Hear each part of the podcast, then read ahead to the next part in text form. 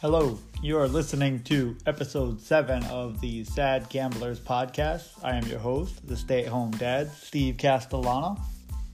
I'm here with you late Saturday night with some uh, fantasy football to uh, discuss. I, I, put it out there a couple days ago to see if anybody had any questions. Um, start, sit advice, anything like that. Who should I start? Who should I sit? Um, so, we're going to talk about a couple of um, plays there. I also want to um, let you guys know that the time has finally come where the sad gambler has put his money where his mouth is, and I am putting $10 on a 14 parlay tomorrow. So I will let you know what those four that I will be doing, and we'll try to win some money here and see how that goes. All right, so without further ado, here we go, episode 7.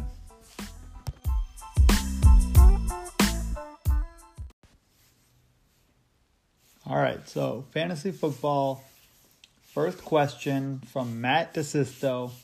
Who should he start, Terry McLaurin or Laviska Shenault? These are uh, obviously both wide receivers.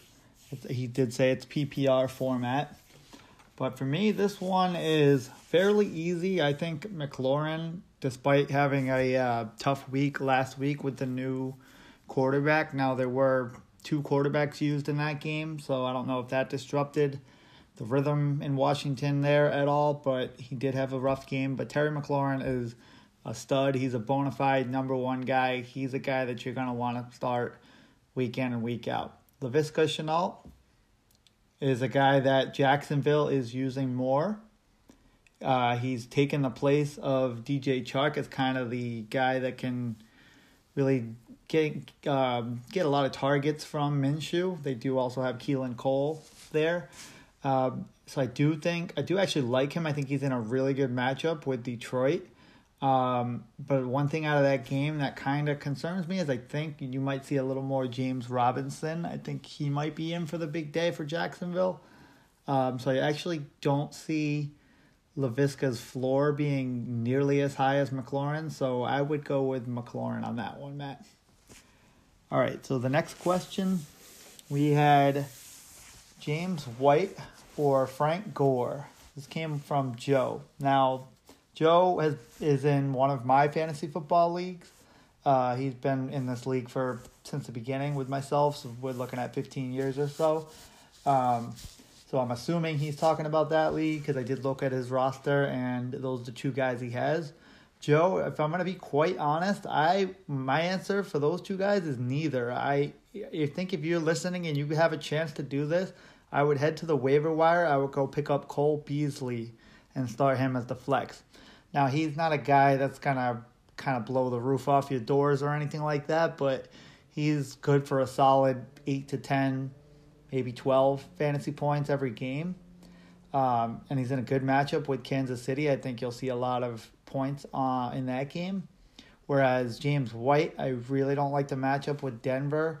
I kind of don't really ever know what the Patriots are going to do. Um, you might see a good, good game out of him, but I think the Patriots will be ahead early in that game. So you may not see a lot of James White. You'll probably see a lot of more Damien Harris. And I would not start Frank Gore probably in any scenario ever because he's never going to get you double digit points. One of my favorite players of all time. Love the guy, but he's not going to help you win any fantasy football games, even though he is getting quite a few touches. So, Joe, if you get that chance, go pick up Cole Beasley. You will thank me later. If not, go with James White. Um, all right, so that was it. Um, basically, the only other fantasy football things I would just say definitely keep an eye on the COVID situations. I know the Jaguars um, they had a positive test. They didn't practice in person at all today.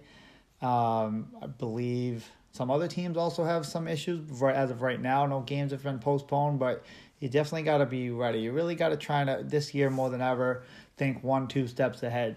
Maybe start to look at your bye week next week or even the following week and week and see if there's any positions you can kind of try to pick up somebody now instead of having to fight for them on the waiver wire.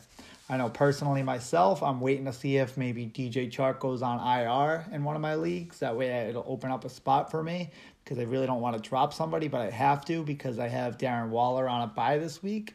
So um, I'll certainly be looking to see what these players, you know, around 11:30 is when the inactives come out, and we'll see if anybody kind of gives you a little more roster flexibility. Definitely take advantage of those spots uh, whenever you can, as long as you're willing to drop up, drop the person you pick up, um, if they don't fit your roster once the IR person is healthy. Uh, the other thing too is that we do um, we are at the point in the season where you're, lo- you're looking at most people are probably two and three or three and two. Now, if you're one and four or zero and five, hey, I mean this might not be your year. You're just gonna try to put together a team to win a week or two here and there.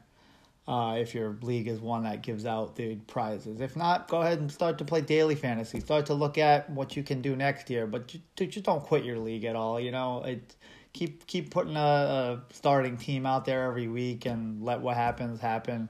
Just go for those high upside guys. Uh, if you're five and zero oh or four and one, uh, don't get too comfortable. You know, I mean, a lot of times I I personally have been in a situation where, you know, my team's looking great, and then playoffs start to roll around, and I'm kind of looking anywhere for any running back to use. So just make sure that your team is solid, that you got have guys that are getting usage that aren't going to be replaced by guys coming back healthy. Maybe you know maybe they've helped you here in the short term, but just um, start to kind of you know gear your roster towards making a, a playoff run. I think we're at that time now. The bye weeks will be coming up, and if you are like I said, if you're three and two or th- two and three every every week matters. You really want to try to win as many weeks as you can to get on a little run now instead of um, you know waiting until it's too late. All right, so that's fantasy football. Um, I'll be playing some DraftKings tomorrow too. Maybe I'll share with you guys how I did with that. Um, all right, so then the last thing I want to talk about quickly tonight is my uh, night, I went to Rhode Island, went to my parents' house. Uh, my brother's birthday, 35 years old, can't believe it. Um, so happy birthday, Paul. I know you're probably not listening, but um, so because I was in Rhode Island, I was able to. I see that you don't no longer need to go to Twin River. You can just be in Rhode Island and kind of get the sports betting app all set up for Twin River. So I did that, put some money on there. Um, and I had posted my picks in Facebook that I liked the most from that I talked about on the last podcast. Thank you for listening if you did. And I went with a parlay from all the the non primetime games. So I have in a 14 parlay, I have Cleveland plus three and a half, Miami minus nine and a half, Houston plus three and a half, and the Green Bay Tampa Bay game to go over 55.5. So if um, I get lucky here, it pays out almost 12 to 1. I'm looking at $118 back on my uh, $10 wager. So let's see what we can do. I got a bad feeling I'm probably going to hit 3 out of 4, but 4 out of 4 would be amazing.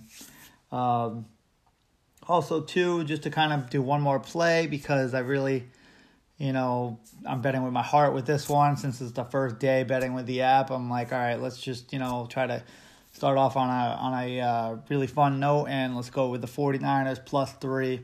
Uh, I'm actually hearing a lot of sharp betters like that uh, that line for the Niners. Um, kind of that they're a team that's going to be really underestimated, having had two really bad uh, weeks back to back here, and getting some healthier players back, and being at home as well. So, 49ers plus three Sunday night football. Let's go.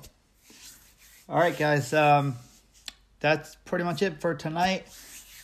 I uh, still am going to try to get you a guest in here next time for week seven.